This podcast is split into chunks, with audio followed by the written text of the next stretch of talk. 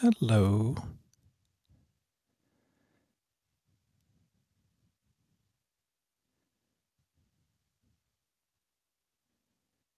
Hello.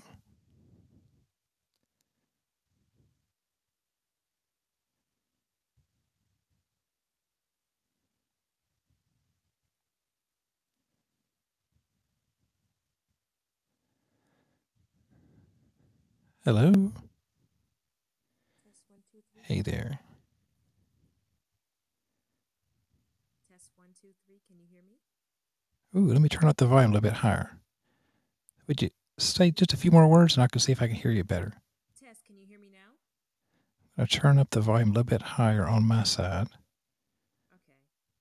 I, I don't want to scream. Can you hear me now? Uh, yeah, I've got my volume up all the way and I can hear you now. Should I, um, is this loud enough or do I need to speak a little louder? I'm wondering, so I've got some equipment on my side so I can turn it up, but I'm wondering if other folks will have difficulty. As other folks are joining, we can um, check and see how it is, but I've got a feeling it may be a little bit low on the volume. I can leave and come back. Maybe that'll. Okay, yeah, let's try that. I'll stay here so it won't close the room down at all. Okay.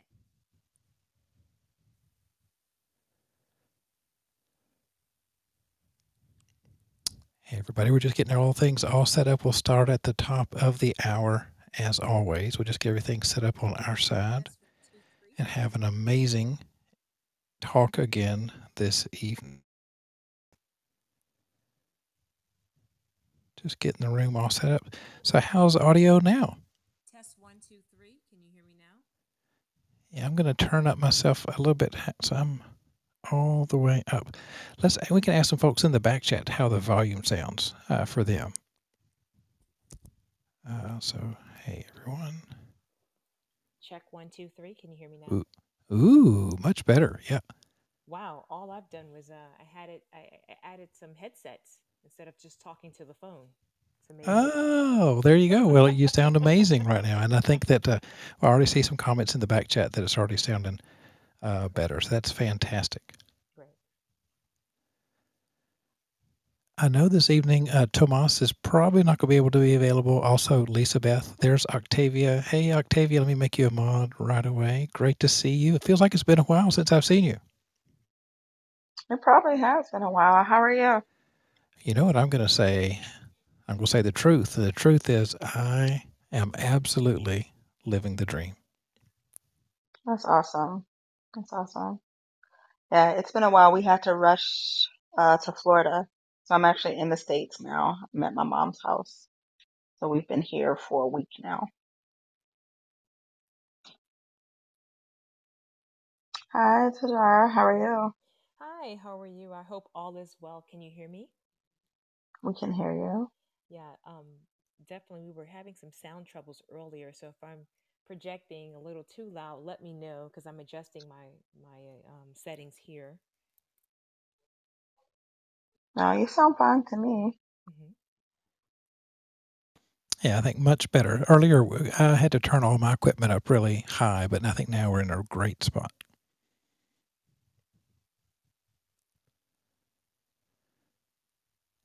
I'm reaching out to you. I, I hope all is well, Octavia, in Florida. I'm I'm here in San Diego.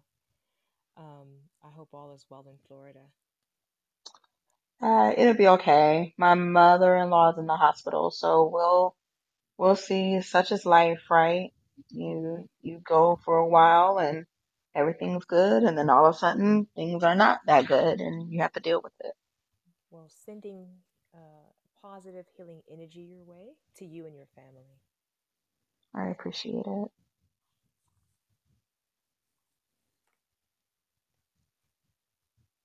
I see some amazing rock stars in the audience, so this should be a treat. Um, my friend Eddie and my friend Nicole, I see you both in the audience, so welcome to Clubhouse. And welcome to the Fireside Chat. I'm excited for both of you guys to be on. Yeah, I tell you, I really enjoy these conversations. I've got it blocked on my calendar, a recurring reminder every Wednesday, 8 p.m. Eastern to about 9:30 uh, p.m. Unless I'm like totally unavailable, I love, like so many others, of spending time getting to meet learn from, be inspired by, and I know tonight will be no exception uh, at all.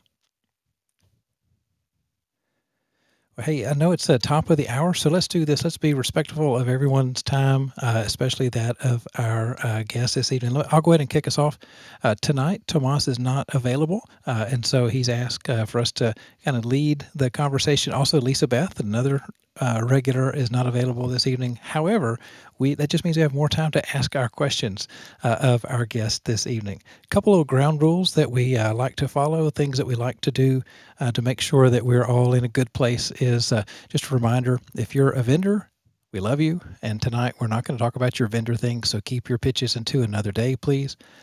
Typically, our format about first half of the time we'll have the moderators ask questions of our guests after we get to learn a little bit more about her and her origin story. Uh, and then the balance of time we'd love to hear your questions. You can come up on stage at that point.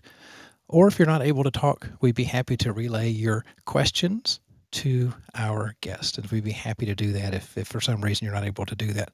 Uh, um, many folks uh, will say that, you know, they speak for themselves versus the company they work for. If they uh, work for a company that doesn't give them liberty to say things and, and such. And so uh, as those uh, speakers, if anyone has that, uh, they'll certainly help us with reminding us of that. Remember, we're here to get wisdom as cheaply as we can. How can we learn from others? How can we be inspired by others? And that's really the intent and the purpose for Fireside Chat. We've been running this conversation over the last year. It's just hard to believe uh, what it, the value that we've gotten week over week, and just really love how uh, that is uh, working out for all of us, and tonight will be uh, no exception. So, what we'll do is we'll just kind of go around the room. I'll introduce myself briefly, hand it over to Octavia, then to Stephen, uh, and what we'll do is have a brief introduction of those uh, this evening, and then we'll save to our guest until the end, and then ask a few questions, get to know her origin story, learn about her story and journey. And I posted a link to her LinkedIn page at the top, so you can go ahead and check that out and get to know her a little bit in advance.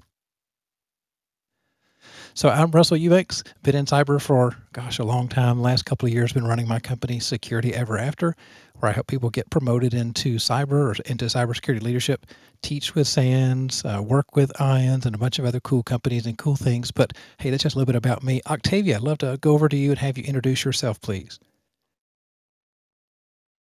Of course, I'm Octavia Howell. I am the CISO of Equifax Canada and also the founder of Augustus Redefined, a uh, organization to promote leadership in women um, and Black women within security. I'm also a member of ITSMF and multiple other things, but I'm excited to have Tahjar here and to hear her story and hear what she's passionate about. So I'm going to pass it over to Stephen. Thank you, Octavia. Uh, Welcome, everyone. Welcome to JAR. Uh, my name is Stephen Garcia. I'm the VP of Cybersecurity over at FanDuel.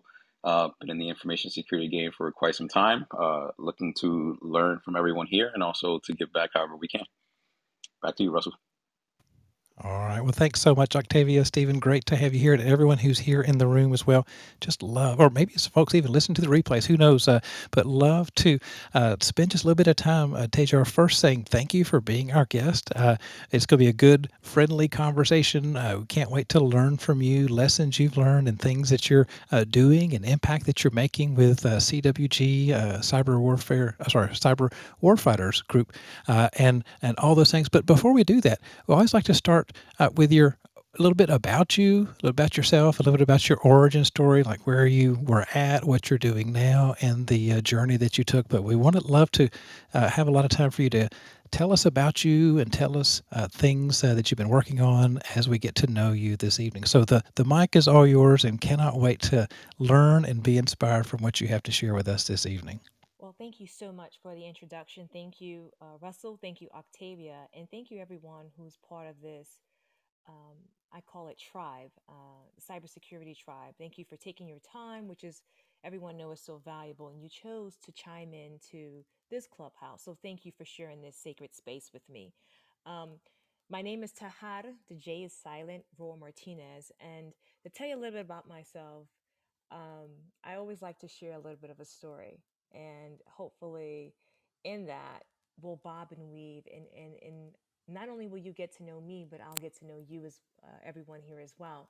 So, so basically, um, as a leader with over 30 years of cybersecurity expertise, I'm so honored to be sitting among my peers and to share a little bit about my story and my journey in cybersecurity.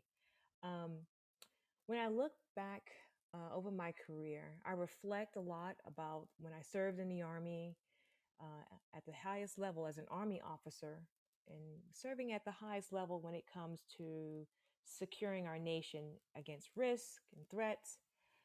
Um, sometimes I lean back in my chair and I think about a little bit further how did I get here? Where did this journey begin?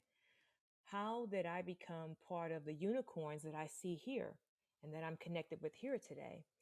And so as I lean back and I, it comes to memory, um, I was born in an environment of extreme vigilance when it came to safety and security around my physical self, my mental, and my spiritual being. Being first generation African American and Cuban, so I'm Afro Cuban. And I grew up in the toughest neighborhood in Brooklyn, New York. And to bring that to, to, to, to paint a picture, every day of my life was I would get up in the morning and I would stand in my bathroom mirror and I'm in a home with 10 people and I'm the only little girl, the baby girl in the in the house.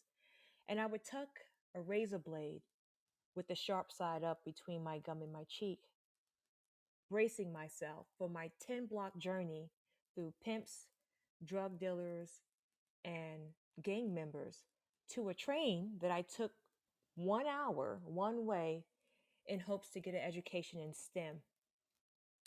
And I took that journey every day for four years.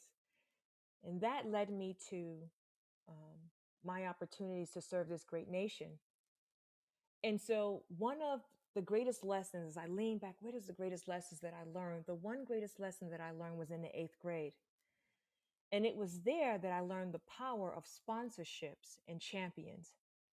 There was a gentleman, rest in peace, Mr. Habib. He was an eighth grade math teacher, and he saw a gift in me, and he wrote a special letter that got me to this school outside of what we call our zone school. So it was a special school that you had to score high and know the right people to get in. And so that was my first interaction with the idea and concept of sponsorship and champions. And it was that lever that changed the trajectory of my life to get out of my circumstance. So, you all here, Octavia, um, everyone here in the piano, Russell, um, you remember that each one of us um, who thrives in cybersecurity, we all have had sponsorships and champions to be able to thrive as CISOs. And so I'm also curious to know, you know, from you, from you all, how sponsorships and champions have helped you along the way that changed your trajectory in this space of cybersecurity, CISO, careers. So I'm interested in learning how how did you get from there to here? Because we all have a story.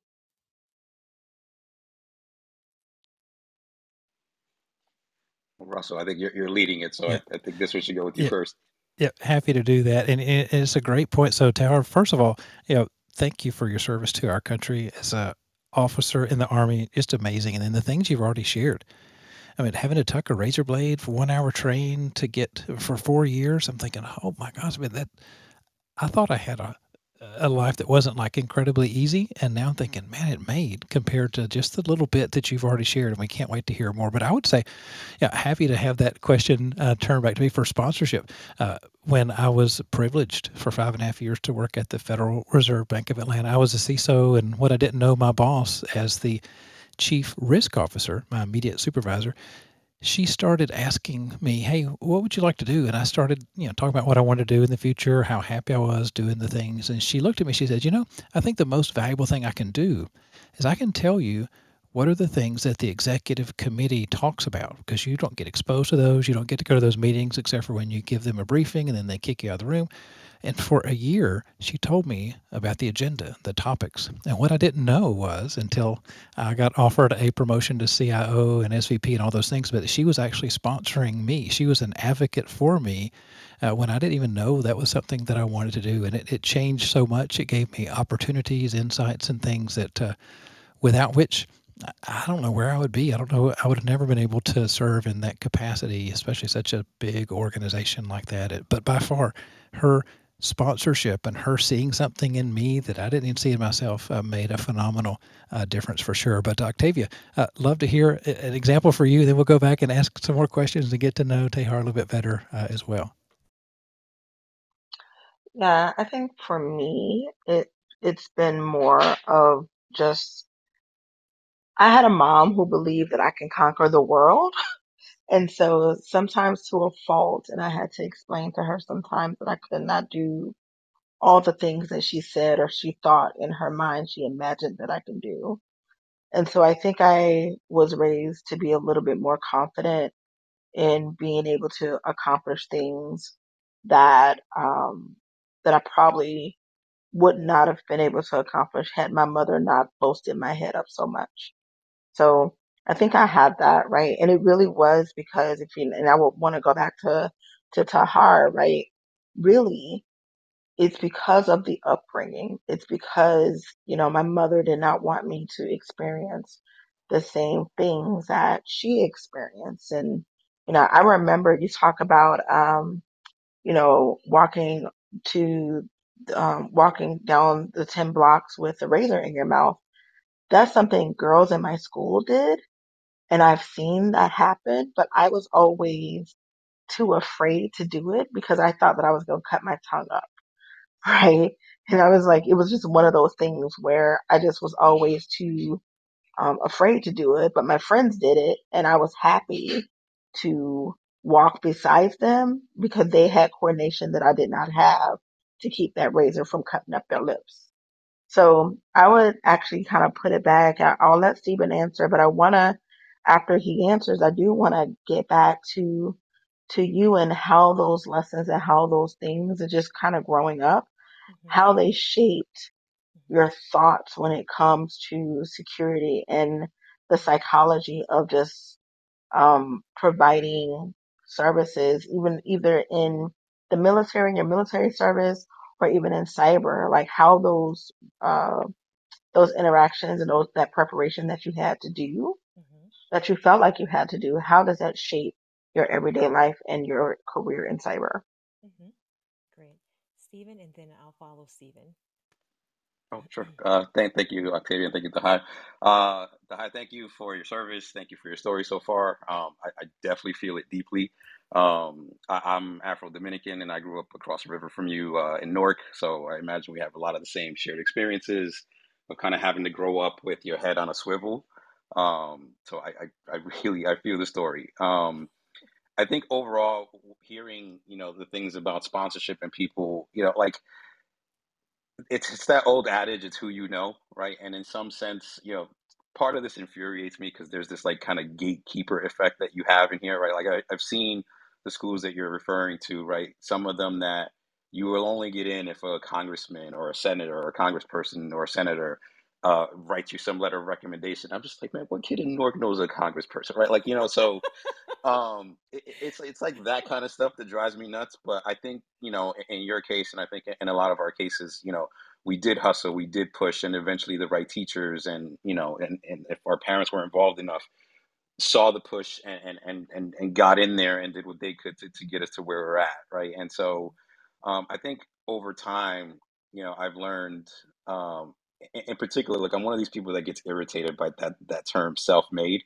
because no one does it alone, right? And I tell this to some of our jujitsu students, right? Like the path is yours, but you don't walk it alone.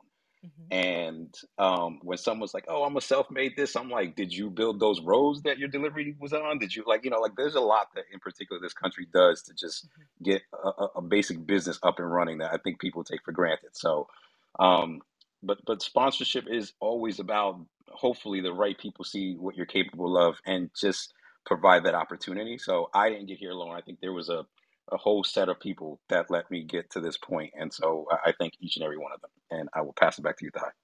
Yeah, and and so thank you so much for sharing. It it it reminds me again. It just reinforced um, my journey in this moment. You know, I have flat flashbacks still, and so to Octavia's question, how did that pave the way to my journey? What's the lessons learned? Well, the one thing that I did learn um, just in life and as a global leader, rightfully earned, um, I learned to lead by example and through, through two pillars your integrity and your character. I was always taught that your attitude will dictate your altitude. So, those lessons along the way and that level of vigilance every day being just trained to see the subtle, the most subtle changes in a person's face, an environment, and an atmosphere. So, those were the building blocks that qualified me to get the top opportunities in our government and even in the nation and globally to be leaders on very um, skilled teams where you really had to have a keen sense of not just the hands on training, it's not in a certification, it's a gift that's honed and grown and, and built. And to see the subtle nuances of something that's just out of out of uh, out of the norm. There's one thing we were uh, traveling in uh, from Kuwait to Iraq, and this before we were the first ones on the ground, the first ones there doing OIF one. That's Operation Iraqi Freedom, and leaving it was 2001 um, uh, and i went and there was subtleness of things that just didn't feel right your gut your spirit just being trusting in your intuitions um, what was going on will look strange in the environment. Um, there were times when it definitely we didn't go uh, we didn't blow up because there was an ied in the road. That's an explosive device that's made. Um, so that's where physically it showed up and then um, being communications uh, we would call them tiger teams of setting up communications and ensuring that there were no gaps when between ground and air communications. And being able to identify some of the, the, the resources or some of the tools that we had. For example there was it's this is not classified anymore. There was a certain gap between ground and air and just through looking at logs and studying video i noticed that there was a 10 second gap in communications and in ground and air, that's a lifetime. So if there is a gap where a message, a warning is being sent between someone in the ground, it, rather they're flying at a helicopter or a different type of helicopter, Chinook or Apache, for example, or um, um, a Black Hawk. There's just different types types of helicopters. That's a lifetime in how long they can travel um, in 10 to 15 seconds. That's how that skill set showed up and saved a life and or secured a mission and or ex- um, allow us to fight uh, better faster uh, than the enemy so that's where that showed up there um, the resilience where that showed up over my life just I go back to taking that journey every day in four years. I never looked at the four years. I just thought let me get through the hour. Let me get through the next 15 minutes. And through that i built the muscle of resilience. And that resilience fed other tools of faith, hope, and action. Three pillars that I've always had, but I, I recognize them now. And that faith, hope, and action allow me to, first of all, get committed, uh, um, not just be interested, but be committed to success, to be committed to cyber, because all of us can say it's a daunting task. Cyber is something we all CISOs know that um, folks don't want us till they need us, and we're taken for granted a lot. So it takes a lot of patience, a lot of resilience to know, keep doing the right thing, try to get some momentum and support along the way I call it top cover or support from um, senior management to give us the resources we need. And until they give us that, we figure out a way to get by until we get what we need to um, align with the mission. whether it's the mission of where you work now in your company, your nonprofit, your community. For me, at the time, it was our nation. And living with that kind of resilience and then being able to compartmentalize because sometimes once you know, you can't unknow. And a lot of us lose sleep at night, even to this day, to know the different levels of risk that we have to manage every day. And when something goes wrong, where in my situation it would cost a life or a limb, um, money was the last uh, concern, but life, limb, or or resources, money, assets. Um, here in, in in in in corporate or nonprofit, it can be someone's livelihood. Um, I remember uh, in Austin when um, uh, our big blackout happened. It was a very big embarrassment in Texas because we're the great state of Texas, and there's we're standalone. We're on an island, so our infrastructure is is uh, not redundant to anyone else. So we don't have to abide by regulations, and we don't have to have all these compliances. It's great until it's not. But when that freeze happened, and you had a young child who died because they froze in their sleep, um, we didn't have a lot of folks unless they went skiing. My family was lucky that we had ski gear to get us through um, when there was no utilities available and no water. Like we were a third world country, if you will. Um, I think that um, when you have these muscles that you've developed over the time, it shows up where you in your community it may not be so favorable or so um, uh, highly supported, and you may be even black sheeped or ostracized for your opinions. Um, that's where you have to have the fortitude to lean in. So that's where that that I call it. It's it's courage, emotional courage, physical courage, um, mental courage to speak up. Um, I am a big advocate in the LGBT community, not only um, in Austin, but different areas like DC, all throughout California. And in a place like Texas, especially now, um, they before it was just words. Now there's actually um, policies and and legislator that says, ah, we don't quite accept um, your culture um, there's also been times when in the military, being an officer over folks who would don't ask, don't tell, and on the tail end of that, they could say, "Hey, I'm part of the LGBT community."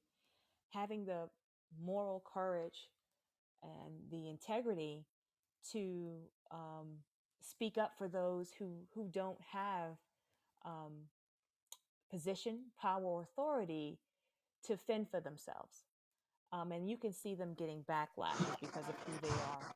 So over and over again, it showed up for me in so many ways. And if I could say, where did that muscle come from? It didn't happen overnight. I didn't get it with a credential or certification. It was people in community that fed into me. But on the on the tail end side, is I not only I can't wait till I get to a certain level of success, personally, professionally, spiritually it makes me understand more importantly that before I take two steps forward, when I take a step forward, bring someone else along. Bring someone else who looks like me and they don't identify that, yes, you are Latinx, you are black skin, but you are Latina as well. Sometimes in our community, um, folks, when they think and close their eyes and think of what does Latina look like, it doesn't show up in my skin. It doesn't show up with my grade of hair.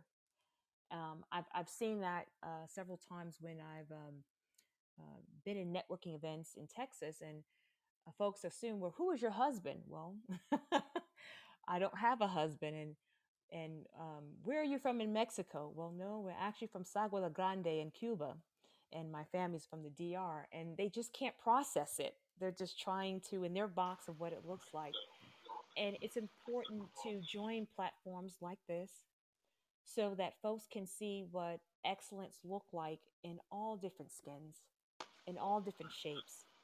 And hopefully someone even here on this call can say i identify and be encouraged. Um, so that's kind of how it it showed up. I'll pause there and give because I'm so interactive and really I just don't want to talk at folks. I totally want to have an an interaction to say, you know, um, hopefully everything I'm sharing will educate, equip, and inspire you. Um, That's no, amazing. So amazing. And I joined late, so I apologize, no but worries. I I caught the tail end of that, right? So uh, it's something that if you are sort of an Afro Caribbean, Afro Latino, is really difficult, right? Because Uh-huh. I'm an immigrant, so Generation Zero came to the States in the late '80s to the Bronx, right? So you get you get in here, and all of a sudden, if you speak Spanish, how do you know Spanish? They're like, well, you know, we speak Spanish in the Dominican Republic. That's uh, that's what we do and and it wasn't until I got here that I kind of saw how many buckets everybody had to fit a bucket, and God forbid you don't fit into a bucket, and then it's like we don't know what to do. We, we don't know what to do, right? And uh, it's something that, that I think we, we need more awareness on. I've noted in the last 10 years, there have been a lot, big pushes, right? Specifically, if you're in the East Coast, I would say New York City, New Jersey, Connecticut area, there's been a lot of discussions in this space a lot of big big movement, right? Because it, I don't think it's it's not only the Afro Latinos that got that issue. Is if you are of non American African descent, it's Mm-hmm. just different, right? So so I think a lot of discussions are needed in the space, and I appreciate you being vulnerable and speaking from the heart is, is, something that, that I really enjoy saying. So so thank you. Thank you for sharing. And how do I say your Uh, name? Yanesi. So it's like Yo Messi, but with an N. Yo Nessi. I, I I get it. I get it. Um, I have little plantanos my own. I have uh my two sons, Byron and Benjamin. So Your Nessie, it'd probably be a good time for you to introduce yourself too while you're at it. Uh, so yeah, thank you for that, uh, Stephen Yanesi Nunez. I'm Cesar Jack Henry. Um, just ha- happy to be here with all of you and and getting to hear your stories, y'all. thank you, thank you so much. And so, if it's, I always focus on. I'm going to this one thing podcast out in San Antonio in November. Um, so um, it, it applies to anyone, whether you're in business or just in life, focusing on the one thing and and doing that well and then get to the next one thing and setting goals not only in family and business and life so i'll be going to that that's kind of how i do my own development and i'm saying that to say um, when at a forum like this with so many powerful minds and we see the next little us in our communities in our churches wherever that we be intentional. Sometimes our lives can be so busy, I get it. We be intentional and have goals around how we're going to, I call it, um, shoulder up the next, shoulder up the next amazing woman in IT, show up the next amazing woman in board service because it cascades. In order to become a phenomenal person, at a board level, corporate board, private board, you have to check all these boxes. You know, you have to be an executive, you have to do all these things. And so what happens if if we don't do it for each other, then what happens I'm on a board now and they they're doing a, a, a headhunter for a seven figure job and they'll go, Well, I can't find anybody of color. I can't find a woman. And so that is when I'm like, Wait a minute. Here are some amazing people. And if they don't get selected, I get that. But at least I'm doing my part and I will continue to do more to find opportunities. Um, that's that's what I think is equally important is that I will find that a lot of folks won't raise their hand and ask for help. I'm one of them and that we we be intentional and and pull folks aside. When I think about Mr. Habib, rest in peace, um, he I never asked, no matter the drama going on in my home and in my community, I never asked for help because in my community that was a sign of weakness, and in, with my abuela, it was oh that's family business, you know, family secrets. You don't you keep it all in, you hold it all in, you don't get therapy, you don't get help and it becomes those demons that are, I believe, genetically DNA. It's it's DNA program becomes genetic, or they call it genetic curses. It's some folks like that terminology, but it becomes generational dysfunction from a science perspective. And I th- I think that um, when we see folks like Octavia doing great things with helping women and helping Latinas and helping LGBT, um, make ourselves available. And sometimes folks won't ask and go, "Hey, I, I know you didn't ask, but if I can be of a resource, here here are some tools I have in my toolkit that may help you in your passion, in your journey." And and um, I'm being very intentional about that in different ways. But together we can do more. No, I love that, and and I agree. Um, I believe that there's no room for competition in the world when it comes to actually moving agendas forward. Um, because the more people we move, more people move in the same direction, the quicker we get there. So I, I'm 100% um, with you there. hmm Tahjar, tell us a little bit just about you know, you talked about your um your military service and kind of, you know, your uh Afro Latina background and what that means to you and how sometimes that might, you know, um what you've grown up with and and the the dominant culture in your in your environment might have held you back and how you're breaking out of that. But one of the things that it just reminds me of is like when I think about the term war fighters, it is fighting against, you know, sometimes even ourselves, fighting against the, what's around. But I know you have an organization, a company called Cyber War Fighters. So hmm I just want to know a little bit about that. And then also, um, also why Cyber War Fighters? Like why that name? Why is that personal to you? Well, I am a former warfighter. Um, an Army warfighter is an Army officer. And so um, before we had internet, it was about in the 90s, is when I went into the military. And back then it was big mainframes and it was basically um, intranets, if you will. Only the government really had money for that. It was intranets and stuff like that. So um, back then it was called information assurance. So when I th- when, why the word uh, why the name cyber warfighters? I'm a former warfighter, and cyber has been my whole career tra- trajectory beyond the military, even now and beyond the military. So that's why the name. Um, my company basically um, because the skill sets that I was just so blessed to have along the way serving at the government with unlimited resources I could s- sit all day and think about problems and, and, and how to implement and really solve global problems around cyber solutions and how to sell a, uh, how, how- before we were digital transformation, we were doing it um, at, on, on the government side. And now you're seeing it echo layers and layer, layers at the, at the corporates in the corporate sector. And so for me, the passion was my passion was sa- saving lives on the battlefield And cyber was a way of doing that as the war was shifting to a cyber warfare. It was no longer people with uh, a hundred guns like you did in World War II, and there's a hundred people lined up, and then the next layer of a hundred people. The battle shifted to the cloud.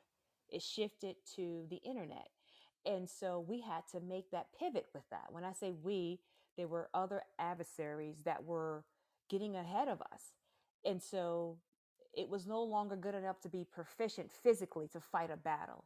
So that's where I really dug in deep and and, and stepped up to the challenge um, for us to fight better, smarter, faster.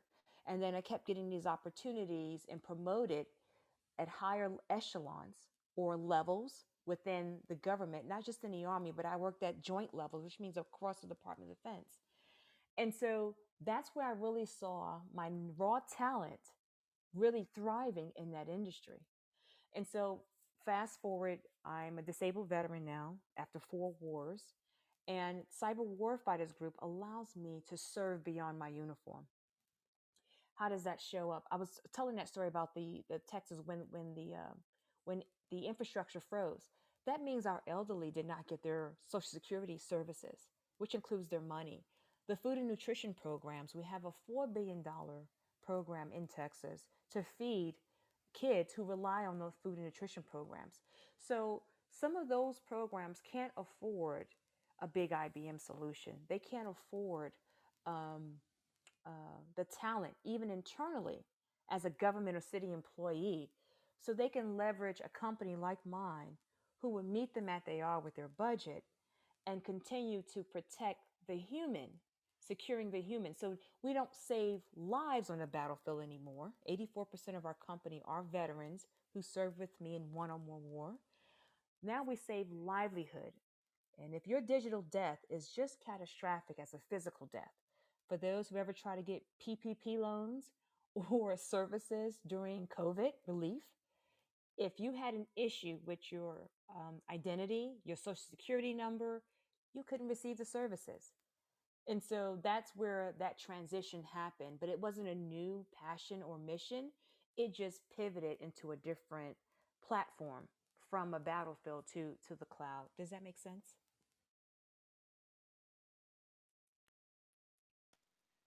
Indeed, it does. Yep. Yeah, definitely. And I think this has been just an amazing uh, conversation. If you could see, I know it was just audio platform, and I guess it's good in a lot of cases, but I've got a full page of notes of things that you've shared with us, Tahjar, and, and things, you know, from bring someone else along, the value of sponsorships, that's that triad of faith, hope, and action has just meant so much. And I appreciate everyone for being here uh, this evening uh, in East Coast time, about uh, 36 minutes into about an hour and a half conversation. We're going to go over uh, to uh, mods that have any questions. Octavia, I don't know if you do, or, or Stephen, or Yonzi, and Tomas, always great to have you here. But uh, love to to proceed with some questions, and in about ten minutes or so, we'll open up questions and the ability for folks to come up on stage. Can we let Th- Tomas and, and VJ introduce themselves? No, I was gonna say the same Hey everybody. Thanks, Octave. Hey, hey Russell. Hey, hey Tahjar. Uh, hopefully I didn't mispronounce your name. Uh, thank you for taking the time out of your day to sort of join us this evening. And I'm Tomas Maldonado. I'm the CISO at the NFL. VJ, over to you. Good morning, good afternoon, good evening, everybody. Vijay Bala here, CISO of Asset Management at Goldman Sachs. Tahjar, uh, it's a pleasure to have you today. Thank you for uh, sharing your platform with me in a very safe space where we can we can just uh, share some of the areas that makes keeps us awake at night and keep us a little vulnerable, just in life, not just in our jobs, but just in being and living day to day. Oh, you're welcome, and thank you for your service. Thank you. Thank you for your acknowledgement, all of you. And so that's that's kind of um, I don't know uh, VJ and Tomas how much you caught on the end of that, but I was responding to Octavia's question on you know how did I get from Brooklyn to where I was serving in the nation, and then what led me to the company Cyber Warfighters. Where did that name Warfighter come from? Well, it just happens to be. It feels like everything uh, seems to be a battle in life, whether it's a physical battle a mental, emotional, spiritual battle, but actually physically being on battlefields. I've been in four wars, OIFs and OEF. That's uh, um, Operation Iraqi Freedom and Operation Enduring Freedoms campaigns. Um, but being a war fighter is what uh, is what an army um, officer is called. So that's behind that. that that's how the name uh, cyber war fighters came about, and, and I was responding to Octavia's question there. I love that, and thank you for uh, thank you for sort of rehashing that. And and sorry sorry for being late. Uh, so I'm I'm not gonna stop the free flowing conversation. I know it's uh, I'll catch up, and I'm sure I'm gonna have some questions for you. Brooklyn, uh, I I grew up. I I didn't grow up in Brooklyn, but I lived in East New York, Brooklyn. So I know a little bit about Brooklyn.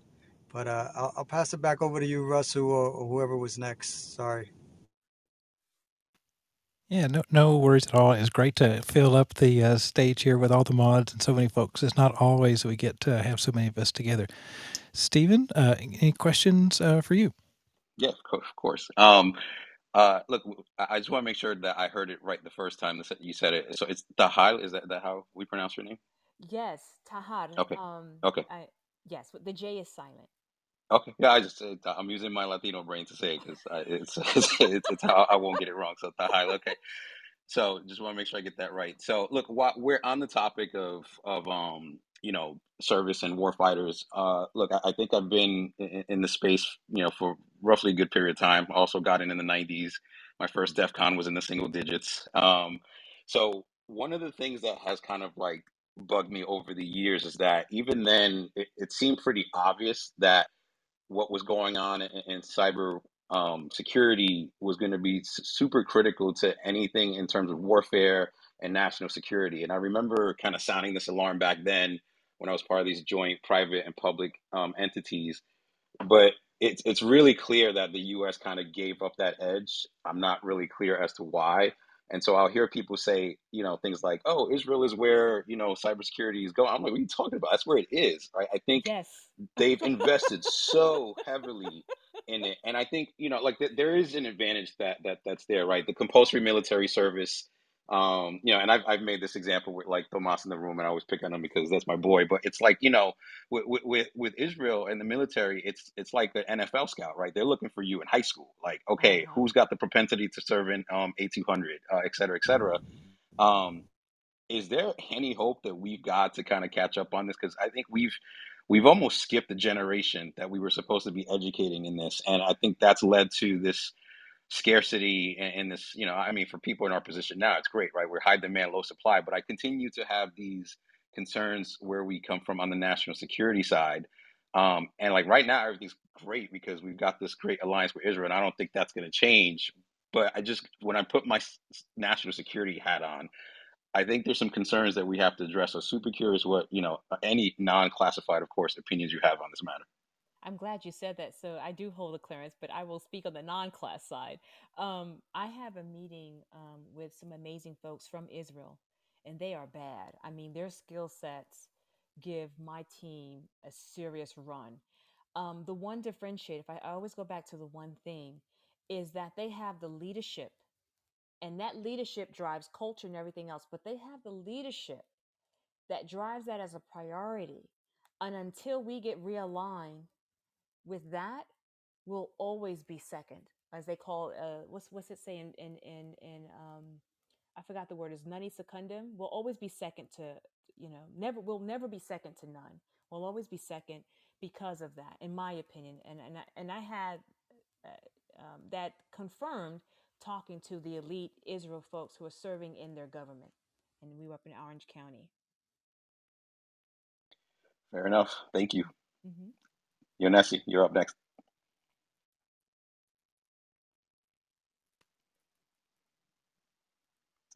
Janessa, giving you like five seconds before we skip you and go to Tomas. I am so Uh, sorry. I was trying to look for my mute button. Man, Steve, Steven is I'm hard, telling ain't you. he? He is hard. Goodness. I'm here. I'm here struggling Man. to Uh, try to get off it, it mute. sounds hard. Some some might say efficient. Let's let's let's just let's be cool, everybody. Let's be cool. No, I, I appreciate it. I, I don't have anything else to add, but uh, just hard to get off the mute button. It's good to see Vijay and Tomas. What's going on, fellas? You made it. I made it. Heck. no, uh, Janessa, like if you if you have any questions for for Tahad, now now will be a, a chance to, to get your questions. No, question in. no. If, Like I said, not, I, we'll I it had my Tomas. question Okay, earlier on, so I'm good. Thank you. cool. All right, Tomas, you're up next. I'm I'm still getting warmed up there, Steven, and I'm I'm actually in a car right now, trying to trying to drive. So I'm gonna pass it uh, over to VJ or open it up for the audience if they want to raise their hand and jump up on stage and ask questions. Um, Thank you, Tomas. I can't wait. I got too many questions to ask you, Tahjar. uh, if I could, I'll, I'll, I'll have one on a personal question, right? Like, what are some of your hobbies that are unique? And then more on the professional front. or Maybe I'll get to the professional front in a second. one of you my answer the. Yeah. one of one of my hobbies that that's unique, but it's been put on a pause because I need knee replacement, is jumping out of perfectly functional airplanes. I've been airborne air assault for many years, and I love the feeling. I, I guess I'm an energy junkie, um, uh, what they call it, a rush junkie or adrenaline, adrenaline junkie on that. Um, so that's one unique thing is that I will jump out of a perfectly functioning airplane and so um, I'm going to have to find something else with that. Another hobby is that I aspire to do is to be an avid golfer. Um, But starting now, I've got the outfit. I had two lessons under my belt. I'm learning the etiquette, and I just want to hit the ball straight and consistently. Hard and far is the next step. So those are my two Those are those are, those are really cool ones. I, I am curious. I just always thought like jumping off the plane has you know you the knee doesn't do a lot of work, but in golf, I guess you use it a little more. I don't know. There's a reason they say there's a reason they say stick the landing, man. I was about to say, you're trying to blow her completely out. Her knee is going to be gone if you're trying to encourage her. so I, I met a buddy who um, he has a nonprofit and they jump. And so for people like myself or even veterans who may be paraplegic and can't jump for whatever reason or legs been blown off, they have this special harness where you can tether to someone and still get that feeling. So I just found that out Sunday. So I will definitely uh, let you know if I get back up in the air again. So cool, so cool. So, so my question for you on the professional side is a, a lot of companies uh, and organizations are trying to hire uh, veterans right into the cybersecurity field. hmm Um some of the folks in the industry and some of my buddies say that hey, it's it's a little difficult to onboard someone. hmm Maybe there's a different operating style difference. Maybe it's a cultural shift. Whatever, right? But my question to you is like, what advice or tips do you have for hiring managers hmm So to will. to yeah to enable more hiring? Yeah. So I will say yes to all those things you just said. It is a culture shift. Um, I had a softer landing in corporate America because serving at that sh- what you would call a stratcom or high level command, you're working with a lot of civilians. They come in the form of like defense contractors, civil servant employees, civilians who some have served and some have never served. So when you have that exposure, it's a softer landing. But I will tell you, some of my comrades uh, that are still serving and outside, and it goes all the way to general level. Um, I I am a trusted source to have these conver- these candid conversations and helping them um, exit or transition smoothly. It's it's it's very intimidating. In the military, it's so safe. Everything you need, like for example, as an officer, I have a. If you're a general, you have an aide de camp, you have an entourage. You're you're you're king in that small pond. You are a big whale in that small pond. And when you come out here to the big world, it is scary. Like for example, um, getting I, in the military, you've been there 30, 40, 30 something years. Your next job is campaigned and, and championed for you. You yourself necessarily don't champion for your, job. Now there's certain one-off jobs like myself, you have to put your name in the hat and you have to compete for and all these different criterias. But the military is a structure set up for your success. Every officer will move every year or year and a half, and each job is set up to be higher than the last. So that's a very safe, um, a very safe environment. Out here in the big world, it's not that way, and it is very humbling. Another reason why I started up a company. The interview process with us is not going to be the same as they have it in Amazon or Microsoft. No one's ever going to tell a veteran who has the character, the epitome of what character is, the integrity. They live and breathe this stuff. To have someone 20 something years old across from you and go, well, tell me about yourself. Tell me about your value system. They are a walking standard of a value system. From what I'm hearing veterans in our in our, our conversations, in our bat channels, that it's very intimidating sometimes they say it's condescending and insulting. And then so another thing of that is veterans who've been deployed have issues, and rightfully so. Um, there's no way you can go through what we've gone through and come out sane without some type of um, collateral damage. Then you wouldn't be human, the things you have to do. And so, what I share with my brother and sisters, let's reconcile our reality, right? Some things that happen as far as our reality, we did it for God, we did it for country, we did it for core. Hopefully, it was God, uh, core, then country in that order. for my Marines, I think they put it in the wrong order. That's why I make a joke like that. Um, um, but I think to answer your question, open up and be a place of grace. And when I say grace, understanding, patience, they deserve it.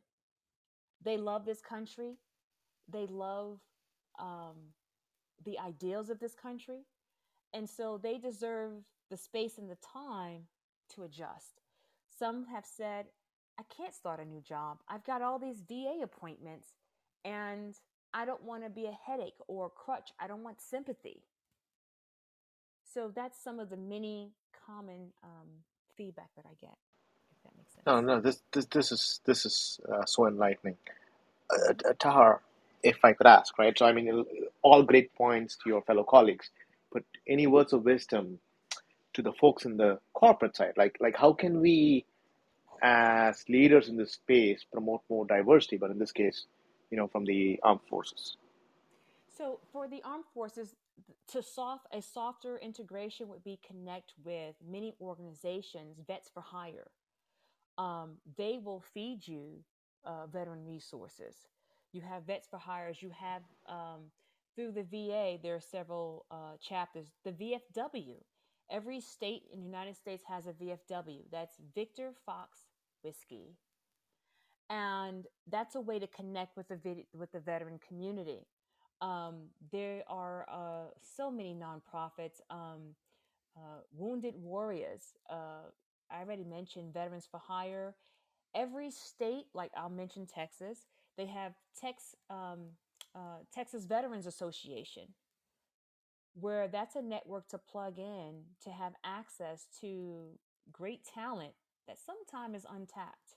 Just like I'll put it on the other side, great universities.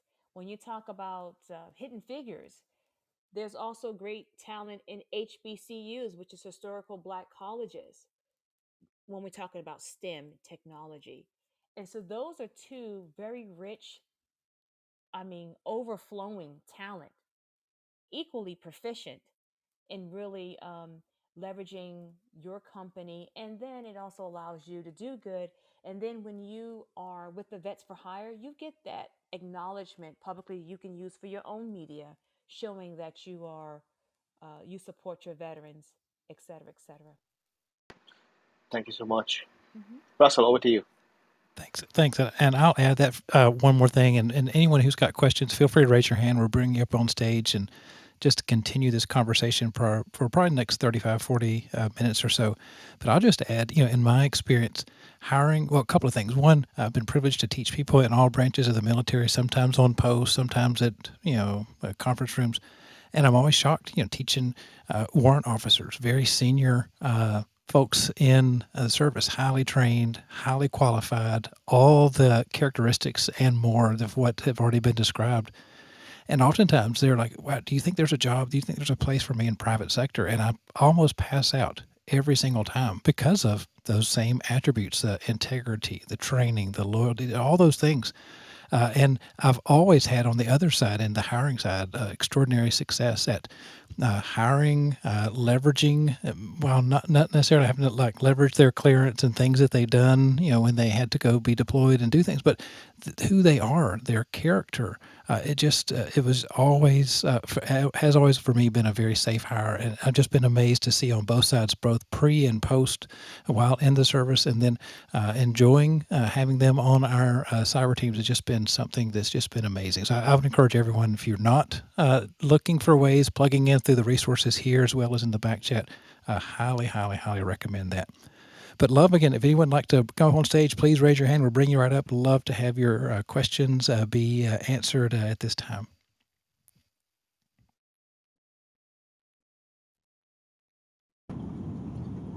Hey, uh, Tahjar, can I ask you a question? What are you reading? So I'm reading um, the one thing um, and I'm focused on that. And another th- uh, thing I'm reading is on sales. So it's called Spin Sales. and then on the spiritual side, um, I'm reading the learnings and teachings of Ifa. Ifa is a Western African culture. It is the opposite for those in the Latino community. It's like a, if you are Lucumí, and then you have um, um, uh, Ifa or the teachings under Ifa. And so it's just a spiritual journey. It's, it's a teaching of connecting with nature and energy around you and just respecting life at all levels. At the human level, which is highly intelligent, to the plants that that that thrive us. So welcome to San Diego. They've got me. this New Yorker hugs trees. You believe that? Well, what what was the first book? Was it the one that you said? Yes, the one thing. It was written. The one by thing. Yes, I'm going to their conference in San Antonio um, uh, in October. And what they do is talk about setting goals, personal, professional, and even your family goals. And the leader of that book, you know Keller Williams, the realtor, um, he was co-writer of this book. And I'm going to be meeting with the co-writer of that book and his wife. And they're going to be having a workshop, a three-day workshop, self-development Tahjar, did we did you already answer the question Latina de donde? Say that again. No, I, I didn't. You didn't. You didn't tell us where Latina de donde eres? She, she did. She said she was a Cubana, Afro-Cuban, Oh, right? yes, yes. Oh, my yeah, my dad is from Sagua. My dad is from Sagua Grande. My mom's from the DR, and I'm first generation uh, from Brooklyn. And my sister, uh, Amarilia, she's in Teaneck, New Jersey. So that's not. I mentioned that because Stephen, you're in Jersey. Yes, DR and DR and Jersey in the house.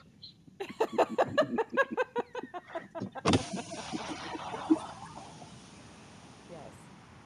And and the Hi, can you third fill it up 89? Huh? Tom- Tomas is getting gas. He forgot to put Sorry. himself on mute. Sorry. Oh, Sorry, I I was forgot to like put myself on 89, mute. My huh? bad. yeah, and and the That's third funny. book, if you didn't catch that, is it's IFA Ifa Teachings of Ifa.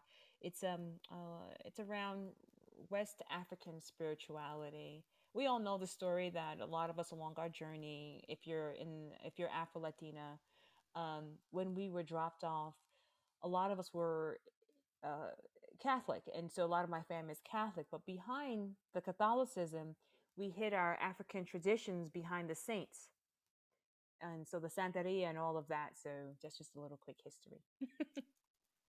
Yes, very deeply entrenched in our history. Yes. I like the colloquial term "dropped off," but I I, I, I appreciate you there. so I have a I have a question, and I want to dig a little bit deeper because I also want to make sure that people understand exactly what you do to heart. Can, do you mind kind of digging in a little bit deeper, specifically hmm about cyber war fighters? Are you veteran? Like, is it veterans such that you that you um that you employ? What do you do? Like, I, I really want to dig in a little bit just hmm to provide some context into the awesomeness of what you've created. Yeah. So um, going back to the numbers, 84% of our company are veterans. And um, I make sure I hold that space there because of what I just said.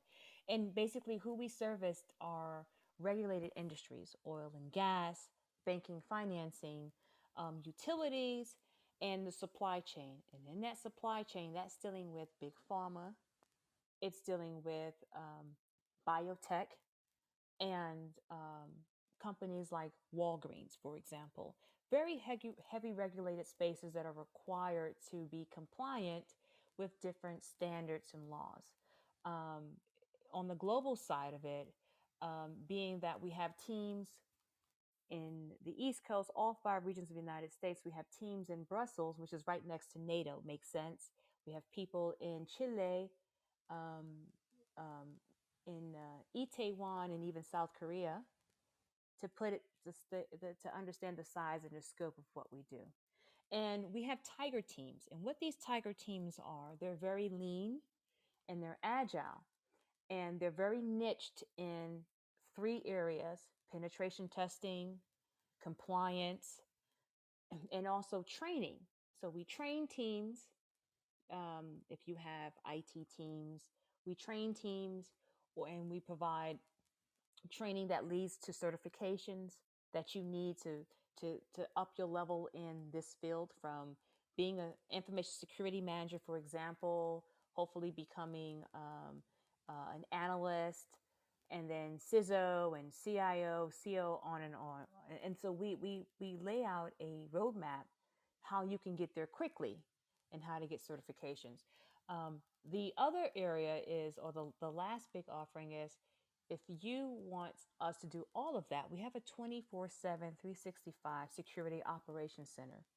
And that center also has a facility clearance. And what that means is that it can serve classified agencies, even like our three letter agencies, uh, FBI, IRS.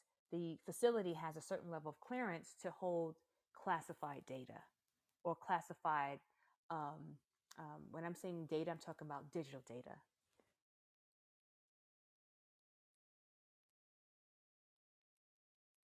And so, what we do in a nutshell, I met the CEO of CrowdStrike last month. As to say, we just stop breaches. And he was like, You can't say that's what we say. so, um, we just, we are the threat mitigation experts. The one thing that we do, we are the threat mitigation experts. We would love to be your proactive um, solution. But the truth of this is, folks call us after the, the building's on fire. So, that's how we help support. That's awesome. Thanks for sharing that. Mhm. Russell, do you have any Yeah, questions or come on?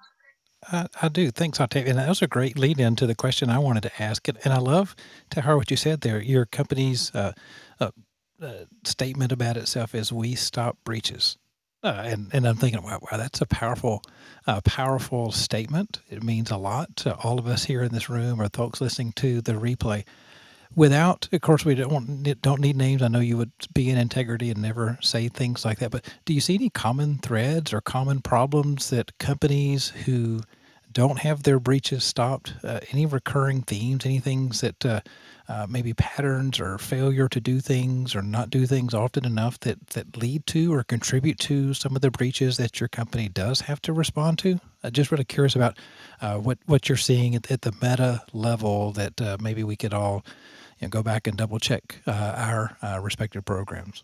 Well, the three things that it stems off to many other symptoms, but if we want to talk about the problem, the three common problems that spider off or branches off into many other symptoms, but the one thing is the culture.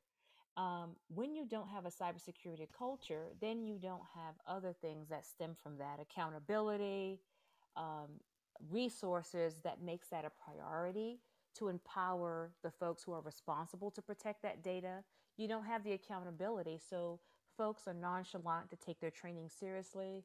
Um, they don't see something, they don't say something. Um, the second thing would be um, to be proactive in your maintenance. So, vulnerability assessments, they are a valuable tool when deployed accurately um, and wisely.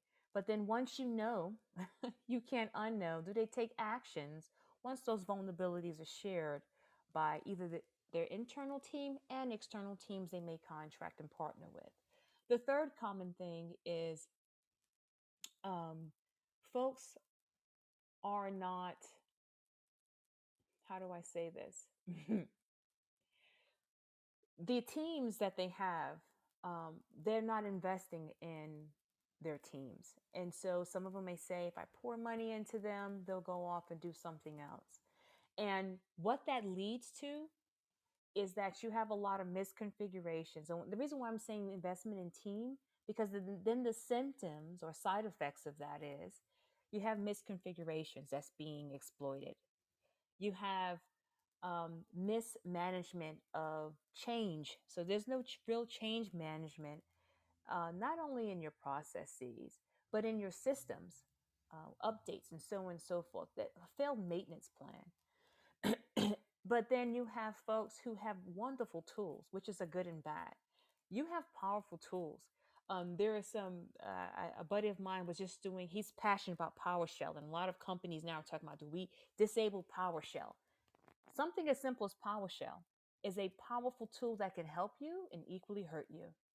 Someone like myself get their hands on your PowerShell. There's nothing I can't do in your environment um, and folks don't look at it that way. But PowerShell is one of those things that sit in your environment unmanaged, um, and it's there as another um, opportunity to exploit your whole environment. And that's just three. There's and then from those three core things, you can come up with 400 others, but they'll stem back to, in my opinion, those three core areas. Uh, and I appreciate you sharing that. And and you know, it's interesting how you started with culture. I agree a billion percent. It's the culture of does do people know their role? Is it in their job description at the end of the year if they have end of end of year evaluations? I know not all companies do that these days. Am I going to be graded on how well did I do those things? Not just yeah, I hope that's Russell's job. I hope Russell doesn't just scan some stuff, but actually pauses and tries to do some remediation, actually fixing things, and then not focusing on configs. I see that uh, a lot uh, of organizations. They have the tools. They have their SCAP certified scanner from whatever company they get that from. That has got the capability to do it, but there's just no thought of oh, there's this. There's another aspect of how do I uh, understand the configuration and just do more than hope the configuration doesn't drift to a, a place that that leads to the bad things that you're saying. So I'm just like cheering. I'm doing my happy dance, and not because that's true, but because I'm.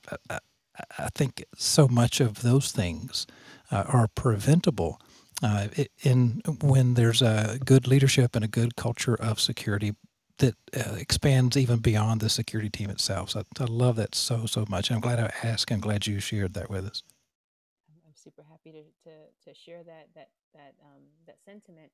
Um, and where um, it, it, it we we it's like our CISOs, our security teams, all of those resources, even our help desk.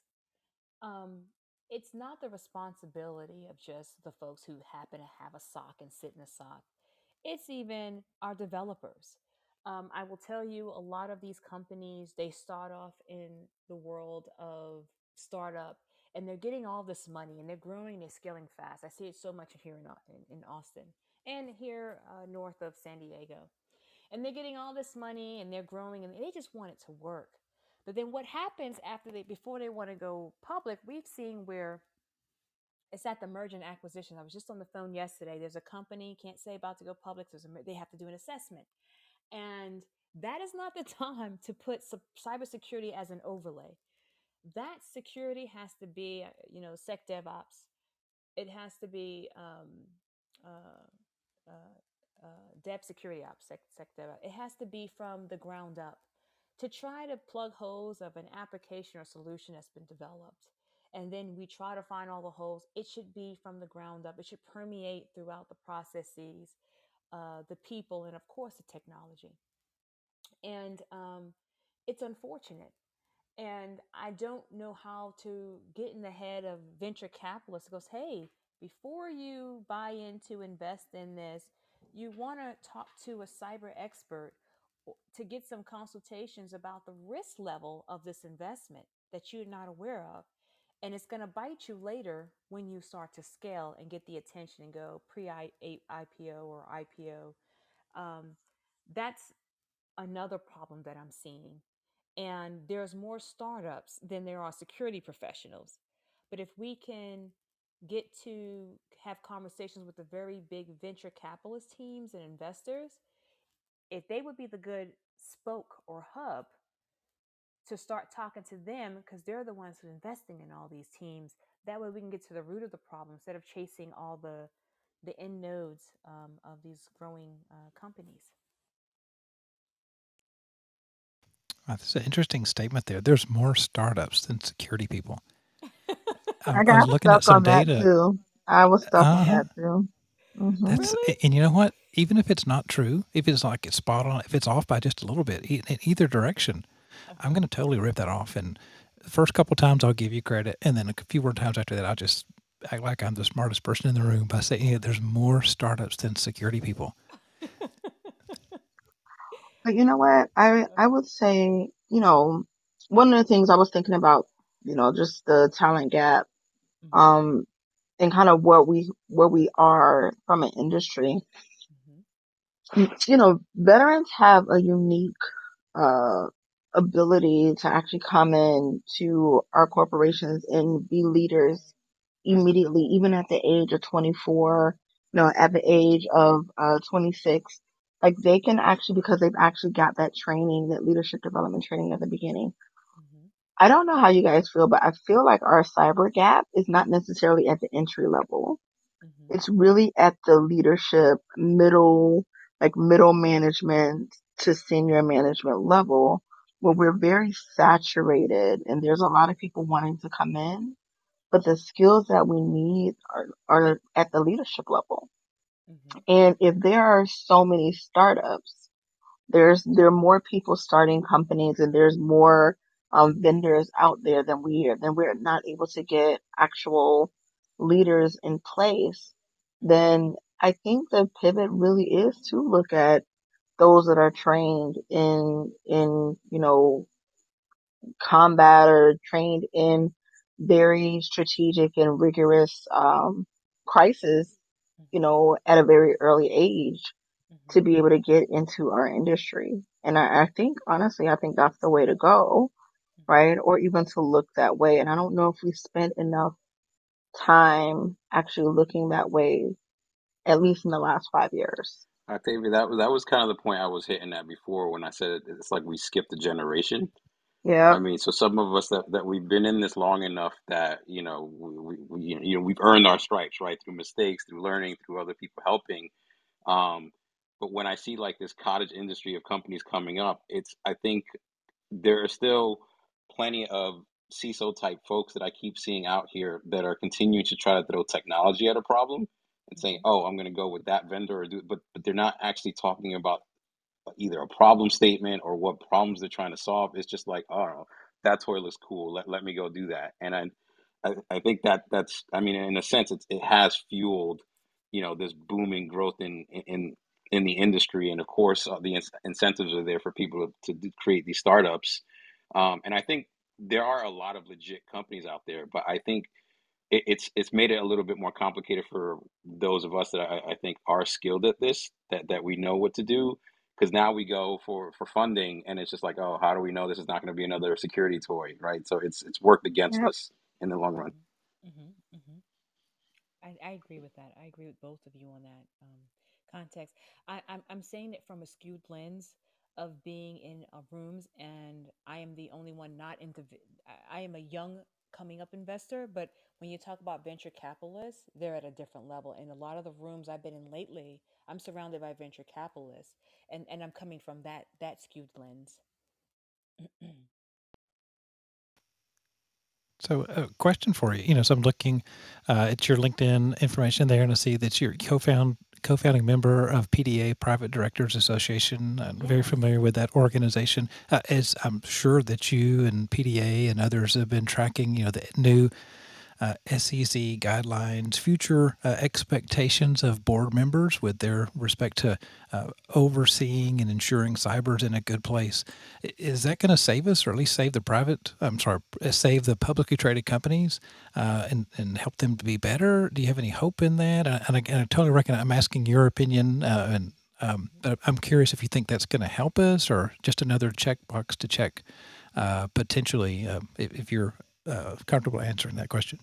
I believe that's going to help us. And um, being so, I'm glad you mentioned that, um, Octavia. Uh, uh, I mean, uh, Russell. I'm very passionate about putting um, cyber professionals, women, veterans in those spaces. And so, um, on board service, um, I'm, I'm very connected in, in, in helping that along um, not only veterans from general to enlisted, but also women of color, and that's including um, uh, Latinas in these critical points of change. Serving inside of an enterprise is great, but what I'm learning is at the board level, just like if you were in different levels of legislative service, whether it's your state or local or federal government uh, at, at the White House, that's where change really happens. And that's where you really get to influence change and let it trickle down when we're talking about um, a manufacturing company or a banking company, and we won't say who, who may be doing things that's not considered equitable. When you're sitting on the board, you really influence that change and you do it a lot sooner than if you wasn't at the top of these these organizations that run our nation and um, run companies across the globe. And so PDA is one of them. um, Women Corporate Directors is another. High Tech for My Familia is a great uh, two pillar, um, and I owe you some information, Octavia, is a two uh, prong approach. Not only are they focused on um, Latinas getting the executive training that they need to go up the ladder, but also um, putting them in boards. Um, so, so to that point where Octavia was mentioning, there's a gap at that senior level or that mid squeeze. I call it squeeze suite, but it's the C level and executive level there are uh, organizations and platforms who have acknowledged that. I've aligned with those because together we can do more than me on my alone journey um, to get that to happen. But I'll take it a step further. It's great that Latinas, we're doing it in our space. So I'll say Latinx, include everyone. And African Americans or people of color are doing in their space and Asian on. But if we could align and share resources and networks together, imagine we can do when we cross pollinate, right? Because as long as we stay siloed, okay, I'm doing this for that, and I understand my family, I get it. And as, as long as we do this here, we really miss the opportunity to do greater good. Um, because what I will share is that in my um, in my high tech family, and I've had this conversation, there's a lot of Latin folks, but what happened to the Afro um, Latinx folks? What happens to the LGBT Latin, the intersectionality of all those folks? Um, and that's what you miss when you silo your efforts. That's my humble opinion, just from my um, experiences on and my, and my passion of how I'm driving board service change behind the scenes. I, I love and appreciate your opinion, especially from so many views uh, for helping folks serving, co-founding uh, the PDA, and working in high tech as well. I, I really appreciate that view, and I know that's a topic that many of us, if we're not already, need to be tracking, need to be watching, and seeing what the impact uh, will be, uh, whether we work for publicly traded companies uh, or not. But I see uh, Rosalio, I hope I said your name correctly. If I did not, please correct me so I can say it correctly. I'd love to have you ask your uh, question as well. And and also welcome to Clubhouse. I see your little party hat. So glad that you joined us. Yeah, no, that's spot on with the, with the pronunciation. I love it. Uh, Tahjar, uh, just like everybody else, thanks thanks for your service. So, so my question to you is, how would you advise somebody? Um, uh, and, and I'll position my question with a little bit of background. So, I'm 30 years of IT experience, transitioned, retooled myself into cyber, and I've, you know, to try to catch up in in this space, you know, people don't really, you have to earn that respect, right? Really know what you're talking about. So how did how do you guide people to get to that certification and really make sure they can be a trusted partner or someone they can trust in the space of security? So if you can guide folks, what would you say people should focus on? So, cybersecurity has several um, tracks. You can be one who's hands-on, you know, a penetration tester, the the the techie boo. There's a, another part that's compliance and governance. So you're going to go more of, for example, CISSP. You're going to probably be a CISM, CISM, where you're more managing oversight, compliance. Um, and then there's a, a, a third leg for those who really want to be in the, the legal the legality side of it um, i do have some attorneys that have been niched and they're focused on cybersecurity when it comes to policy only um, so if depending on where you are um, i would start there and say identifying where you want to be niche because you cannot be everything to everyone you have to be a mile deep and uh, three inches wide. That's how you become differentiated. Um, in, in, in from my take, and where do you get that knowledge? Starting, you get your credibility by certification. In six months, I, I tell folks, and I'm working with um, uh, kids in the community who college may not be their path. Three certifications in six months, you got to set, you have a six figure um, career. Three certifications, um, six months commitment, and you can get yourself in the low, just a little bit above hundred thousand dollars in in salary as far as your earning potential, without the college debt behind it. But I still incur, I still, I'm I'm in education. Uh, I love, so I will never steer someone from formal education, but it's another option. The second place is um, joining companies who um, maybe not as large, um, uh, a a smaller, mid to small, small to mid-sized companies where the credentials may not be as long, and that way it's an entry point, right? That can also happen at universities where you start, it's an easier entry than working at a bank, for example, or a big Fortune 500 or 100 company.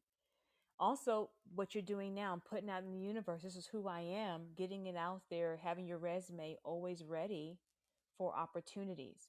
But at the same time while you i say stay ready don't get ready um, be on your path to continuing your your knowledge base um, going to there's a lot of conferences and in those conferences they have hiring um, uh, conferences where folks will hire you on the spot. You may have microsoft. So go to those job fairs where they're looking for um, your talent. If you are a veteran or a um, uh, uh, one of our uh, emergency um, help ems police force they are geared to hiring those folks just as paying back. That's just before I flood you with any more. Those are the, the, the quick steps you can take.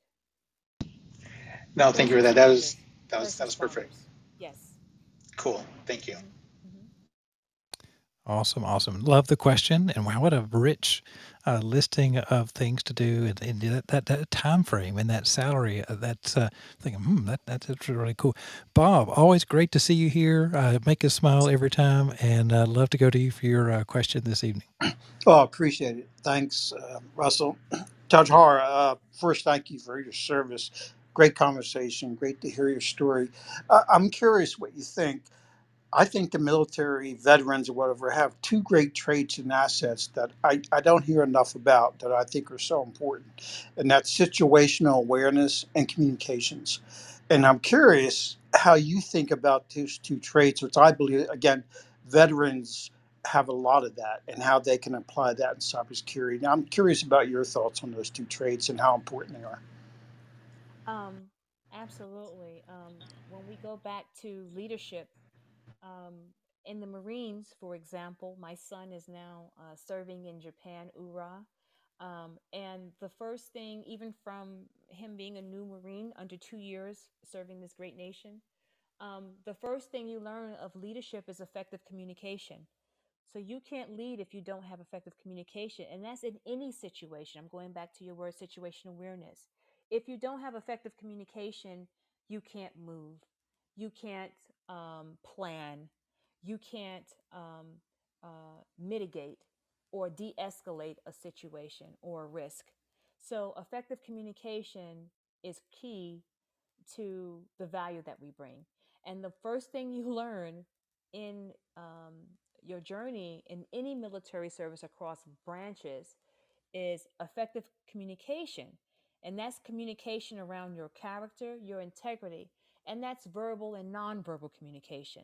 So, where you mentioned um, being uh, aware to be able to communicate, we communicate our culture and the way we look and the way we walk and the cadence the way we talk that's all situation awareness be aware of your surroundings um, with that level of awareness you will understand what social norms are of an organization a company or even a client or customer and you'd like to mirror where they are if it's aligned. You want to mirror when it's appropriate. Another way that situ- situation awareness helps you, if you have a company or an organization or entity that is not aligned with your character and your ethos, that's somewhere where you know, oh, that's not for me, and you get to disqualify that situation sooner than later. That's just two ways of how we are keenly sharp in those areas and how it can serve you uh, in your organization, your company, by hiring a veteran, for example. Yeah, I, I think that's so important. That message needs to get out there more because I don't hear enough discussion about it. That, but that's two big things the veterans bring bring to the cybersecurity space, which are extremely important. So thank you for that. hmm And that would be in that integrity, doing the right thing uh, when no one's watching. That's that's goes that's back to that um, that that ethos, those seven lines of what what it means to be a selfless service, discipline, integrity, duty, honor. All those all those attributes are um, deeply deeply rooted in even the most average soldier. I'm not even talking the high performing ones, an average soldier. Absolutely right. So thank you so much. Thank you for your acknowledgement, all of you. Wow, what an amazing conversation we've had for almost an hour and a half uh, this evening. Uh, and just to let you know, uh, next week's guest, we're going to have uh, Jeremy coming at the Global CISO Hub International, same time, same place. If you've not already marked your calendar for 8 p.m. as a recurring reminder, 8 p.m. till 9.30 p.m. Eastern Time, please do so that you don't miss out. If you've not already done so, and many of you I know you have, click the green Monopoly House. Uh, it doesn't cost you anything so that you can be notified of the future rooms that Tomas puts out there and lets us uh, participate in and learn uh, from uh, folks uh, as well. Um, I see uh, Bez is going to ask, Bez has got a question. Bez, I'd love to bring you up and ask you or have you to ask that question. And then Mods, as you're, um, as we're starting to wind down, any final comments, and then we'll reserve Tahjar just a moment for you to tell us. Um, um, a couple of closing comments as we wind down the room. But Bez, uh, always great to see you. Uh, great to see you join, and can't wait to hear uh, your question this evening.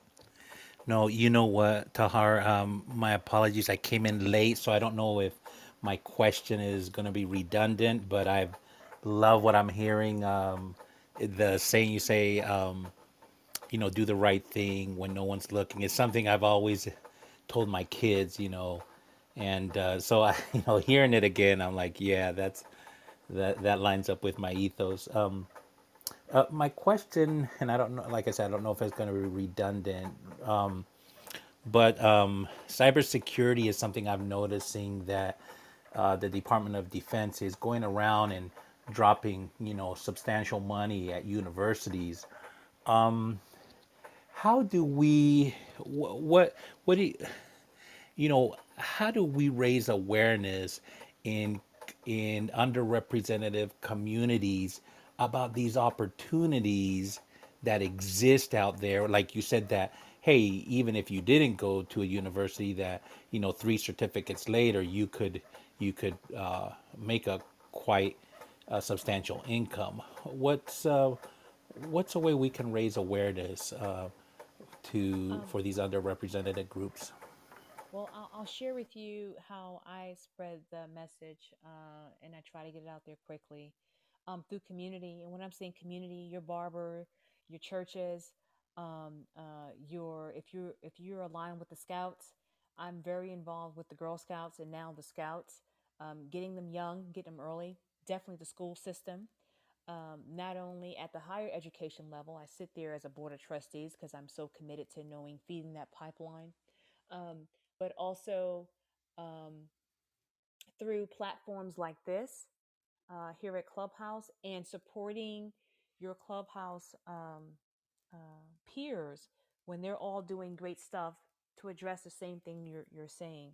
And so it starts with saying, I want to get aligned. And when you put that out in the universe and you take action and follow up, you get to align so you're not doing it from scratch alone. There are folks who are ready, you don't have to reinvent the wheel, and you can just add to what folks are doing as well and just leveraging not only nonprofits but um, different organizations through um, also sororities, fraternities, churches, uh, the scouts, institutions, education, uh, veterans, and I'll just stop there. But that's how you get it out there. Those are all wonderful ideas. Thank you so much for the share. hmm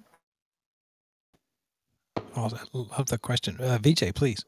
Tahara, I mean, I'm loving what I've been hearing so far. Uh, thank you for joining us tonight.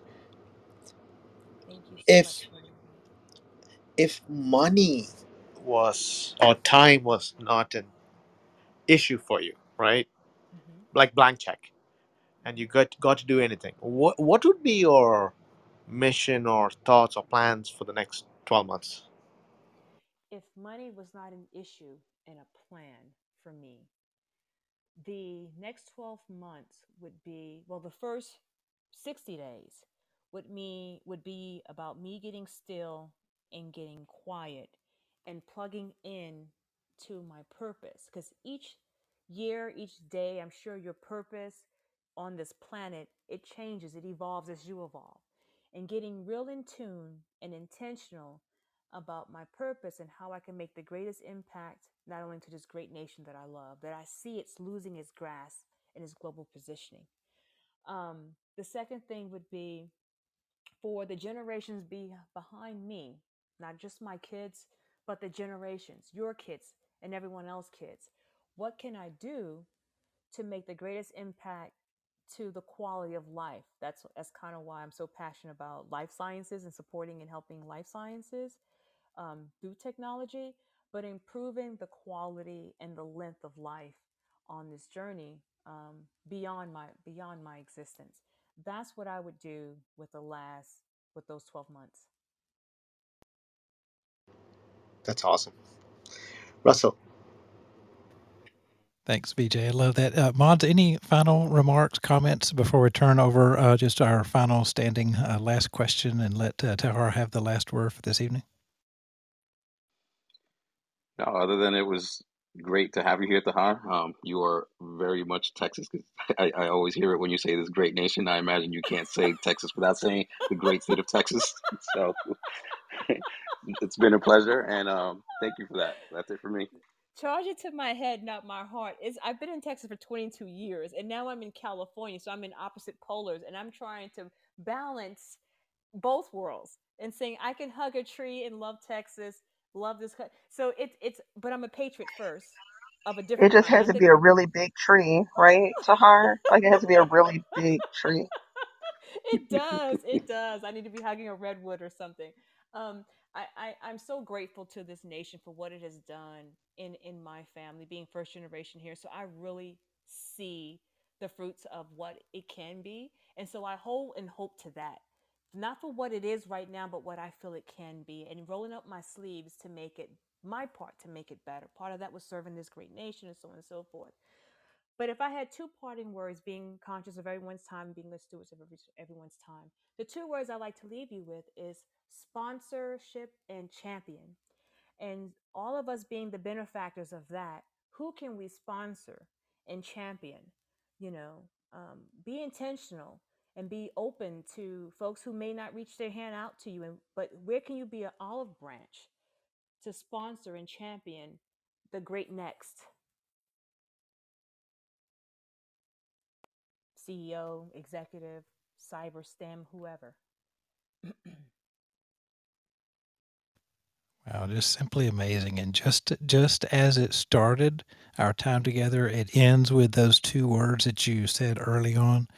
The value. Matter of fact, you turned that question on us uh, for the mods who were here at that time. What, how has sponsorship and champions uh, helped in your role? And I think that's just an amazing call to action. Not just taking in information and being entertained, and we all were, but being motivated and inspired to actually take action and do so in those simple two words of sponsorship and champion. So, Tahjar, thank you so much. It was a great privilege, an honor to be able to spend the last hour and a half with you. Hope uh, many of us get to meet in person at some point. Love to say hey and just uh, really uh, show the uh, respect uh, for you for what you have done serving our country and what you are doing now in your company and getting uh, more awareness of the opportunity in cyber from just a very diverse and inclusive manner to get people into the field that we know and love at this time to hope, hopefully solve some real and pressing problems again. So thank you so much. We appreciate you and everyone will see you back all here next Wednesday, 8 p.m. Eastern time for another round of fireside chat. Thank you, everyone. Thanks, everyone. Thank Thanks, you. Tahjar. Maybe, Stephen, maybe we'll be able to get into high tech now with Tahjar, right? Just might, just might. Absolutely. Let's see. I'm trying to, you I know, I don't, I don't know because why I'm gonna we're because tell not. because you're you. Brother, because you're I'm gonna brother, tell what you, you got to? Tomas. You know that I was talking bad about you, and I was like, Tahjar, you got to get Tomas, Steven, Yancy, like all y'all. Like I was talking jump. I'm, I'm gonna tell you in your face, well, to you, to your in your ear, you know. So No, wrap look, it I'm, up. I'm, I'm with it. You know, Yonesi, Yonesi dropped off, but uh, I don't know how Stephen and myself are not part of high tech. So Consider Tahjar, it consider it done, brother. I have a follow up meeting with the vice chair and uh, the chair. So high tech, we just had a high tech summit um, uh, last week, so everyone was so busy with that, and everyone should be getting back in their groove later this week, next week. I could not go there physically, but consider it done, brother. all right, And sounds good. ITSMF was at high tech, so you know I'm trying to pull all y'all back in. So Okay, no All worries. right, I awesome. owe you Thanks, some Tahjar. follow up. Yes, I owe you some follow up, Octavia, uh, for that. But I need your send me your personal email unless you want me to use your email. We'll talk offline. I'll text you. Thank you so much for being here. Take care, guys. Absolutely. Yes. Have a good All evening. right. Well, thanks everybody, and we'll see y'all again next time. Tahjar, again, thank you very much, and be Awesome. safe out there. Thank you. Safe safe travels, everyone. Bye bye.